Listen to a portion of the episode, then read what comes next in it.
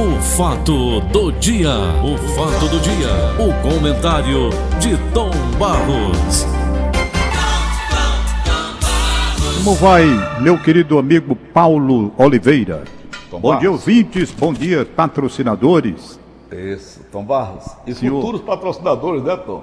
É, O espaço está aberto para quem quiser trabalhar conosco, anunciar seus É. produtos, tocar seus Beleza. produtos para frente. Eu estava vendo a história desse rapaz da- das Casas Bahia, Tom, Samuel Klein. Pô, o cara teve num campo de concentração, Tom. é, eu não sabia não. Rapaz, tu ouviu a história dele?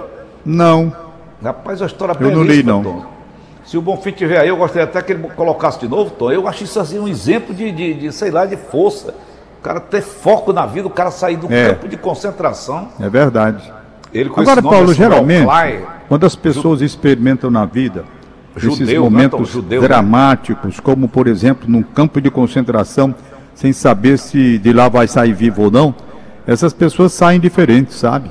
Há uma transformação Samuel, muito grande no interior dessa gente. Pode conversar. Você pegando o diário de Anne Frank, por exemplo, aquela menina jovem, aquela era menina, rapaz, de, de 15 anos. Eu estive lá no museu, na, na casa onde ela esteve é, escondida durante bom tempo em Amsterdã. Nós fomos fazer uma visita lá. A casa, ao quarto onde ela, onde ela se escondia. Ela vai marcando na parede o crescimento dela com um, lápis, ela marcando na parede o tamanho dela, sabe? Ela vai crescendo. Rapaz, é um negócio de louco, sabe? É, é incrível. Então, talvez essa pessoa aí, é, o- o- quando sai, já sai com uma visão de mundo completamente diferente. Ô Tom, é uma história bem rápida, por isso que até eu já rolei na- bem cedo na abertura do programa e resolvi colocar de novo para que você ouvisse, e você e os nossos milhares e milhares de ouvintes, como é que o cara tem uma persistência, o cara que... Ele conta a história de, de viva voz, tá certo, Tom? É dois minutos. Certo? Nasci É dois minutos. Polônia. Vamos ouvir, vai. Samuel Minha Klein, dono das Casas Bahia. meu pai marceneiro. E com eles, eu aprendi a acreditar no trabalho e nos sonhos. O meu era o de ser feliz. Só que aos 19 anos, eu e a minha família fomos para um campo de concentração. E o sonho de felicidade virou sonho de liberdade. Um dia consegui fugir. Nunca mais vi minha mãe, nem meus irmãos. Mas o futuro melhor eu continuava vendo.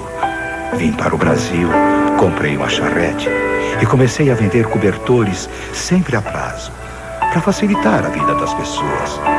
Até que abri uma loja que tinha dois mandamentos: atender bem o freguês e dar sempre as melhores condições de pagamento. Me chamaram de ingênuo e sonhador. E eu era mesmo. Tanto que abri outra loja, e outra, e outra, até me tornar dono de uma das maiores redes de varejo do Brasil. Hoje sou feliz. Eu olho para trás e lembro de quando meu sonho era apenas isso, um sonho. E vejo ele realizado nas mais de 300 lojas, no sorriso das pessoas que compram aqui, nos milhões de descontos que já demos para todo mundo. Trabalho todo dia. Ainda chamo os clientes de fregueses e continuo apaixonado pelo meu sonho, que hoje se tornou meu orgulho. Em 2002, lembre da história do seu Samuel e das Casas Bahia. Tom Barros, Hein? ele fugiu do campo de concentração. É. Deixou a família, parentes, pais, irmãos, e veio, fugiu para o Brasil e aqui ele se instalou. Então eu estou trazendo esses exemplos, não estou fazendo propaganda das Casas Bahia, é bom que a Emília saiba disso, porque eu estou trazendo esses exemplos para que muita gente que está com a imunidade econômica baixa não deixe se abater por conta dessa pandemia que aí está. Tom e por falar nisso, eu queria que você me desse ah, apenas alguma exemplificação, se for possível. O Dudu que está mais por dentro do que isso, do que nós dois. Sim. O tio da Joana ontem, recebemos uma informação aqui em casa, foi uma tristeza muito grande, ele era gente boa, o cara não bebia, não fumava, tinha 83 anos, a idade do Ivens. A idade do Ivens, quando nos deixou. Sei. 83 anos. E ele ontem veio a óbito, vítima da Covid-19. Como assim? Ele estava internado já há um mês. Primeiro ele sentiu a falta de paladar e sentiu também aquela, aquelas primeiras, aqueles primeiros sintomas, né? O olfato e o paladar. Perdeu. Foi internado. Por conta só disso.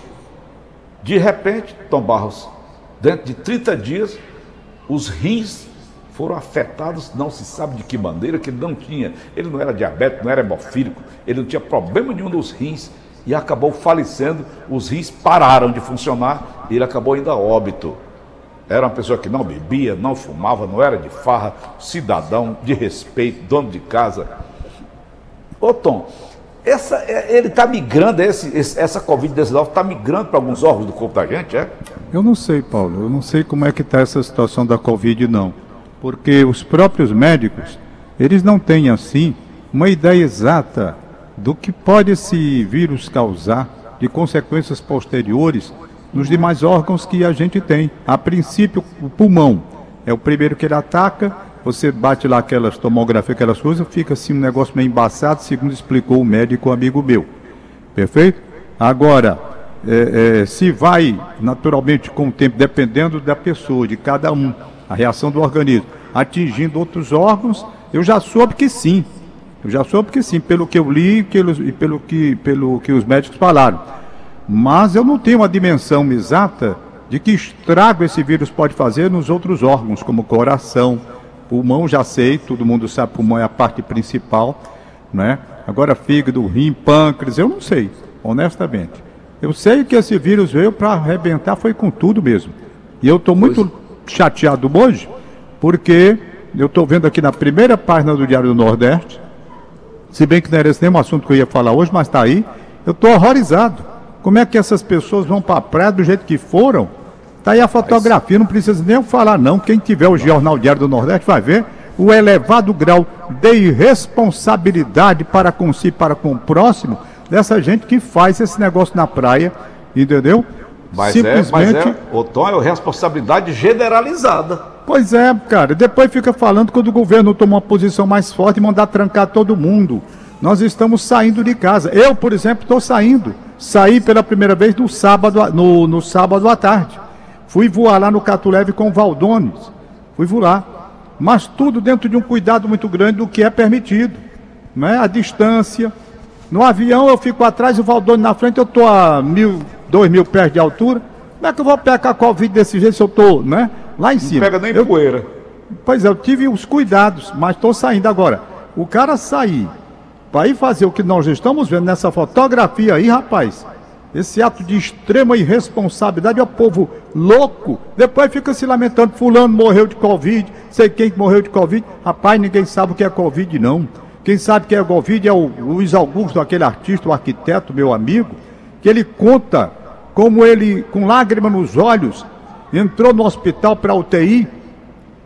Ele sabia que não voltava mais para falar com a família dele, até mandou um poema. Eu li esse poema no programa de domingo, ele se despedindo sem a família saber, porque ele não tinha mais contato com a família. Quando ele entrou, ele não tinha mais contato, não tinha sido criado aquele canal que foi criado depois até a pedido nosso. Que aí o, o paciente tinha contato, a família ficava lá fora, não sabia de bolhufas nos primeiros dias. E ele estava lá para morrer. Deus sabe, ele disse, rapaz, o que eu passei com essa Covid, querendo ter o respeito. Olha, ele tinha que ficar deitado de, de cabeça para baixo. Como é o nome? É de bruços que se chama, é? É. Né? De bruços. De bruços, é, de cabeça para baixo. Pronto. Ele tinha que se deitar, porque se deitar com, olhando para riba, dificultava a respiração. Dificulta. Rapaz, diz ele que viu a morte bem pertinho, escapou. Ah, escapou. Essa gente ouvindo todos esses depoimentos, vai para a praia eu não sei não, sabe? Eu, eu tenho dito aqui uma coisa que eu vou repetir. Aqui na Pacatuba, Nos... Tom, passou a matéria agora do canal 10, eu vi, tá no Jornal Diário do Nordeste de hoje, um forró lá, o pau comendo 200 pessoas, agarrado lá no forró mais lascado do mundo, bate é, barriga, bate coxa, é. bate chinim e o pau Aí comendo. Aí depois vai chorar se aparecer algum problema, né? Quando aparece... Vai chorar.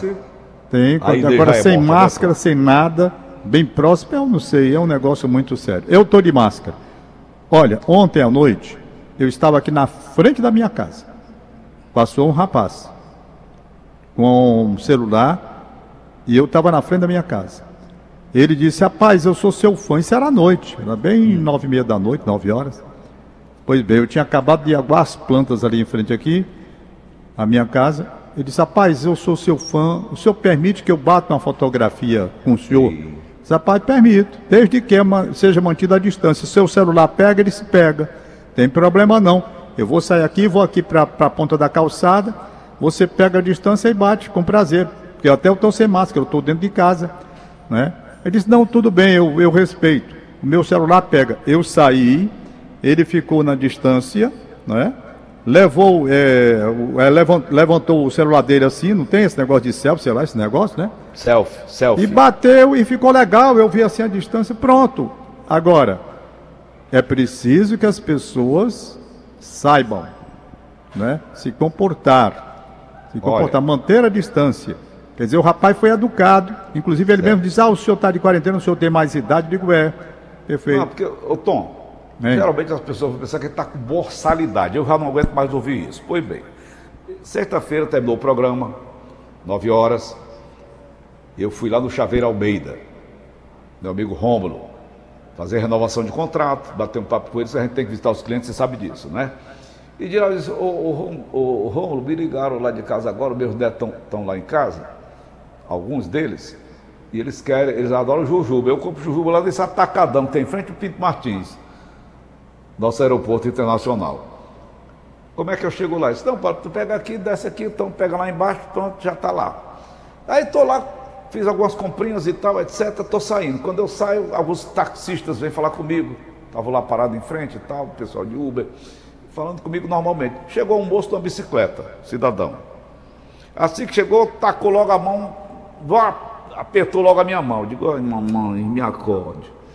Aí começou a conversar, eu digo, mas você sabia que você está errado? Você não usa máscara, você chega apertando a mão de todo mundo. Você sabia que você está errado? Ele numa bicicleta. Vendedor Sei. de pão de forma, esse pão integral. Ele já trazia o pão para os motoristas lá que compram aí. Ele diz, Paulo Oliveira, eu tenho imunidade. Eu não sofro de nada. Esse cara me deu uma lição de moral sobre imunidade, Tom Barros, que eu fiquei de cabeça baixa. Quando ele terminou de falar, me despedi, peguei meu, meu jumentinho e vim embora. Então um cara desse não é altamente responsável, não? Paulo, olha, eu tenho visto aqui nos sinais, nos sinais, uma coisa incrível, uma coisa incrível. Crianças sem máscara pedindo dinheiro. Pessoas fazendo aquele marabalismo de circo, sem máscara também, e vem se aproximando do carro para pedir dinheiro. Ai, mano. Tá? Está acontecendo demais. Mas está aí a nossa, a nossa advertência. Quem quiser, entenda. Quem não quiser, lamentavelmente, essas pessoas vão comprometer a, a nossa saúde também. Paulinho, eu estava aqui com alguns assuntos Só um que eu minutinho. reservei. Viu? Ah, Eu queria até que você, você tenha a cabeça melhor do que a minha. tenho nada, Paulo. Você, tem a é cabeça de formação acadêmica, eu não mais tenho fresca. nenhuma. Mas olha, Tom, eu estava vendo a história de Mao Tse Tung ontem. Mao Tse Tung morreu quando fizeram a autópsia dele, tinha os dedos tudo verde dele, que fúria de coca. Foi, é? Foi. Ele deixou uma frase tão antológica, eu rapelejei, chorei pela beleza da frase que ele deixou, gravada em tudo quanto é mula na China tem, do busto dele. Sabe o que, é que ele disse? A história é um sintoma da nossa doença. O que, que ele quer dizer com isso, Tom? E tu, tu, rapaz, agora eu vou dizer uma coisa. Você quer que eu diga um negócio desse? Eu sei lá o que é que esse homem quis dizer. Eu anotei, Tom, justamente tá A aqui, história- anotado aqui para perguntar a você. Ele disse, Aí- a história é um sintoma da nossa doença. Que diabo que esse maluco quis dizer? Então é folha de coca demais, eu tava. Rapaz, eu prefiro aquela do Leon Leachar. Leon Leachar escreveu um livro, O Homem ao Zero. Faz tempo que eu li esse livro. E ele vai dentro das frases lá, é muito inteligente, né? As frases lá, tanto eu abro uma página do livro, tem assim, tem assim, um- um- uma página quase toda em branco, com desenho de um morrinho de areia, com a pá enfiada a metade da pá. Aí embaixo tem a inscrição, é um túmulo. Túmulo não, é um, um- um- local onde foi enterrada uma pessoa. Aí tem lá uma inscriçãozinha, bem baixa, assim. Chegou a minha vez, o coveiro. Certo? Ah, Então essa tem sentido, né? Porque o coveiro enterra todo mundo. Mas um dia ele vai. Aí então tem lá a frase que o Leão Leachar criou para ele. Bota um morrinho de areia, metade de uma pá na areia, o coveiro chegou a minha vez.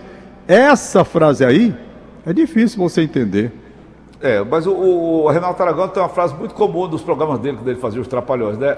Assim como são as pessoas, são as criaturas. Pois olhe, por conta disso é que eu vou dizer a você, eu, que, eu quero entender as criaturas desse meu querido e amado Brasil.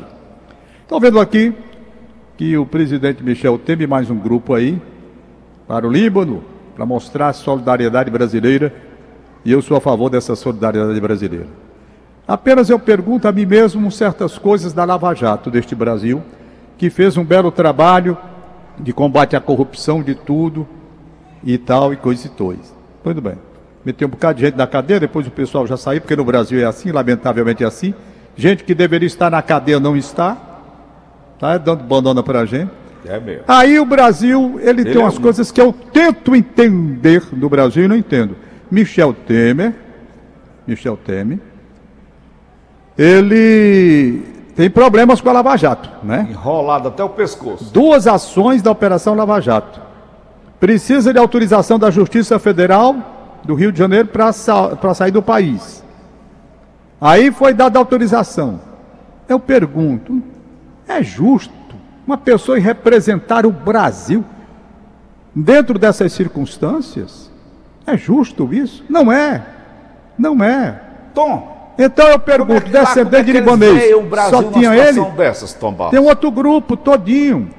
Tem outro grupo, eu estou olhando aqui as pessoas que vão, os descendentes de libaneses. Então, o presidente, se estava sem poder sair do Brasil, ficasse aqui no Brasil, por quê? Porque não querem limpar essa imagem disso. Bom, mas ele não é condenado, ele está sendo investigado, não é condenado ainda. Mas é preciso que as pessoas tenham um certo pudor de entender que não era o momento. Ele não é condenado, ele não é réu. Pelo menos, eu não sei se ele é réu ainda, deixa eu ver se ele. Não, ele já é réu, perdão. Já tem ação, perdão, ele é réu. Não é? Ele foi preso, Então, então resultado, Ele resultado como é que se manda? Aí eu pergunto, a Lava Jato alcança algumas pessoas com uma facilidade muito grande, mas não alcançou até hoje o Anécio Neves. E eu pergunto por que algumas pessoas são alcançadas de uma forma tão rápida e outras não são. É o Brasil, esse é o Brasil que a gente tem que pensar. Eu não consigo mais entender nada. O Brasil que fez da pandemia do Covid, no lugar de uma ação conjugada para ca- acabar com a. Não digo acabar, porque é impossível, o mundo todo não conseguiu, mas pelo menos diminuir os efeitos dessa desgraça. O Brasil fez da pandemia uma briga política uma briga política de situação e oposição, prejudicando terrivelmente todo o trabalho. É meu celular aqui, eu me canso de receber da direita e da esquerda. Da esquerda e da direita. Da direita e da esquerda. Textos que me mandam, provando isso e provando aquilo. Não me mandem, não, pelo amor de Deus. Eu tenho pavor a isso, porque só quem me manda esse troço é gente radical da direita e gente radical da esquerda.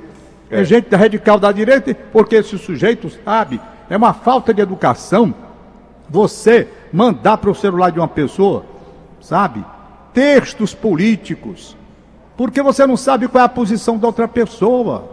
Aí vem texto agressivo de um lado, texto agressivo do outro, e eu vou apagando tudo agora. O que é que me apurrinha? É porque o, o celular fica lotado e prejudica o celular. O celular que se torna público, como esse meu, que eu não sei como é que o diabo desse número se, a- se espalhou, aí tome todo mundo a mandar diabo de texto político aí, o celular fica, tem uma margem. Eu não posso nem. hum, Prejudico. Quando às vezes eu quero passar um zap, não posso, porque fica Você lotado. acredita, Tom, nesses Hein? nossos 33 anos só de Verdes Mares, com mais 20 anos por aí e outras emissoras, eu não sei o número do seu telefone, eu, eu ligo direto, né? Pois é. Mas eu não é, tenho decorado o seu número. Já hoje me mandaram que não É sei o que dos, dos 100 mil mortes, não sei o que. E o outro diz, ah, meu amigo, pelo amor de Deus, eu já tenho que acordar tão cedo para ler os jornais do mundo todo aqui, como eu leio todo dia. É, Eu entro, eu, 4 horas da manhã, eu estou aqui trabalhando, lendo aqui as coisinhas para poder chegar no Rádio Notícias, ver mais ou menos o que, que disse o jornal tal, jornal Y, jornal B, jornal não sei o quê. Vou lendo, vou lendo, né?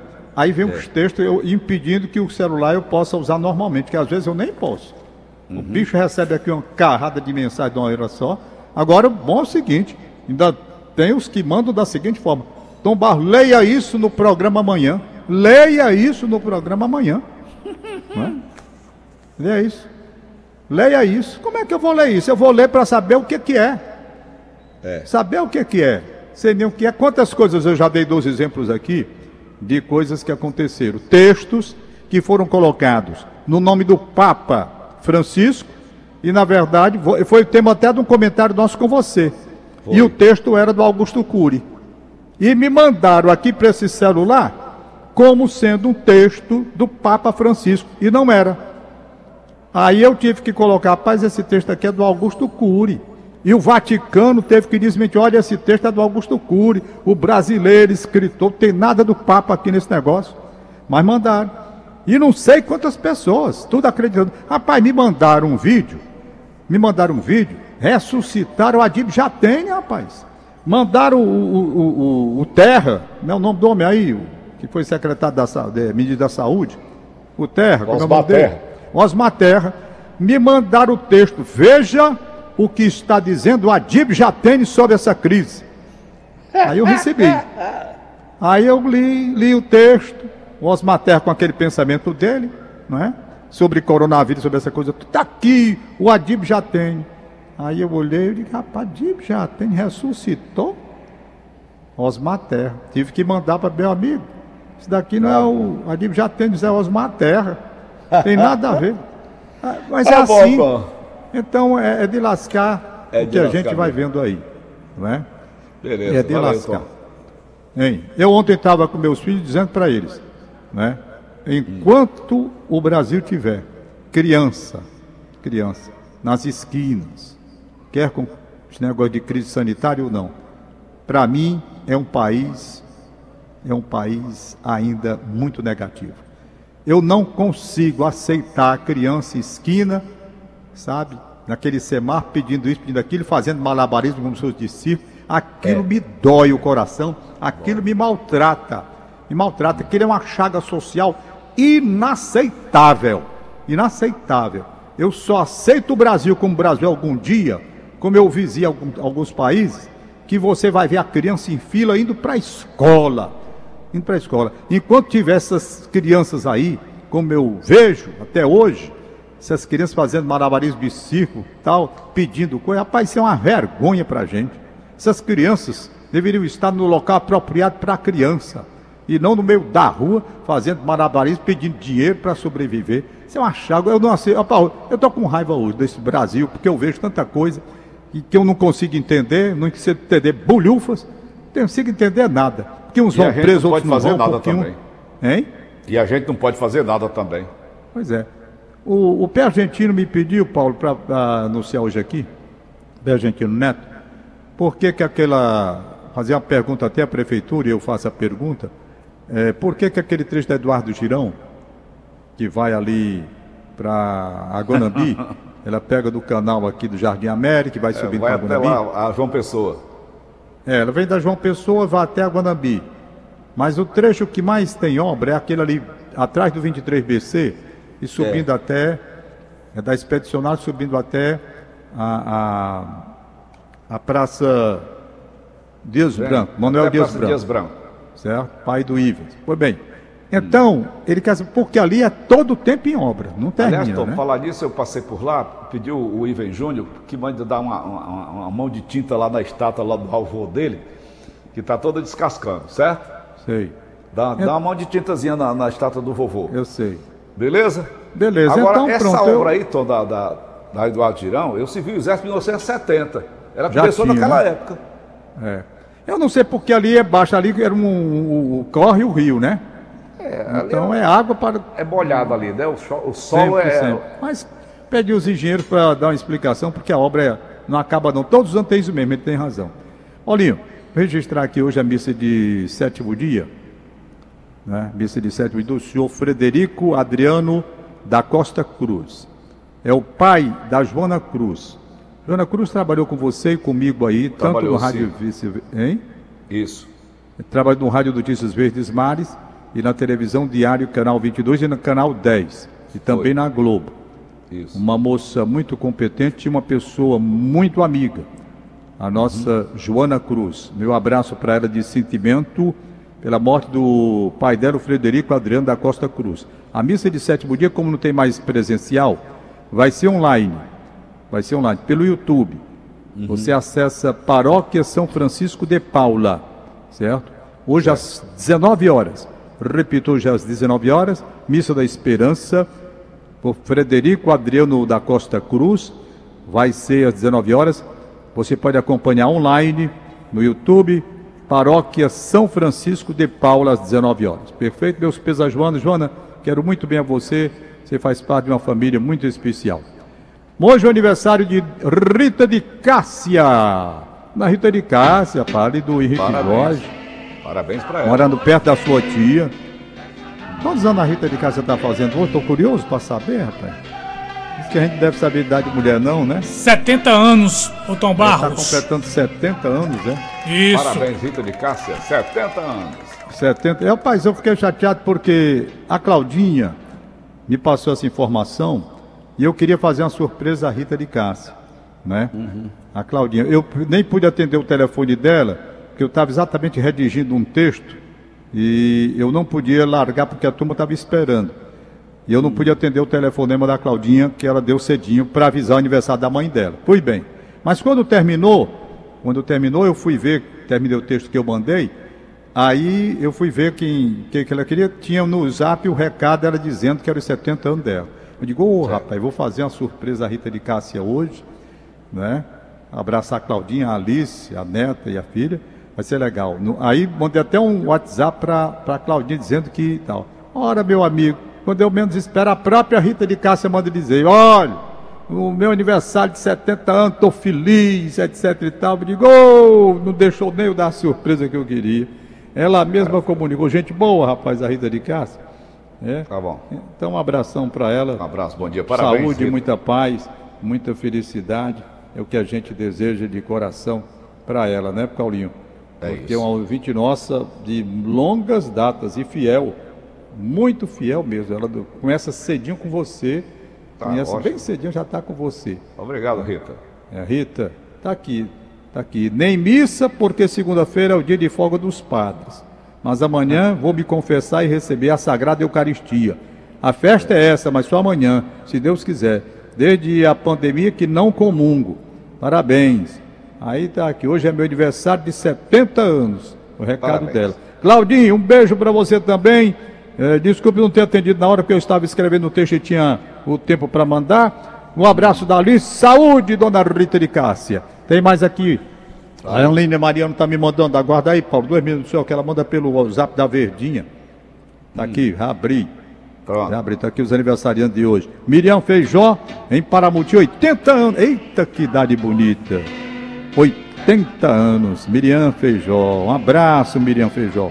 Beleza. Socorro Lessa no Conjunto Polar. Socorro Lessa, um abraço para você. Aproveita a oportunidade para mandar um abraço pro meu amigo Lessa aqui na 13 de maio. Lessa, onde é que tu anda, cara? Nunca mais tive notícia tua, ele era da, da Receita Federal. Aniversário do Cleito Pereira dos Santos do Conjunto Ceará. Um abração, Cleito. E Derlan manda parabéns para seu sobrinho Vitor Arueira Cruz. Tchau, Paulo. Valeu, Bofão. Valeu, Tom Barros. Acabamos então de apresentar. O fato do dia. O fato do dia. O comentário de Tom Barros.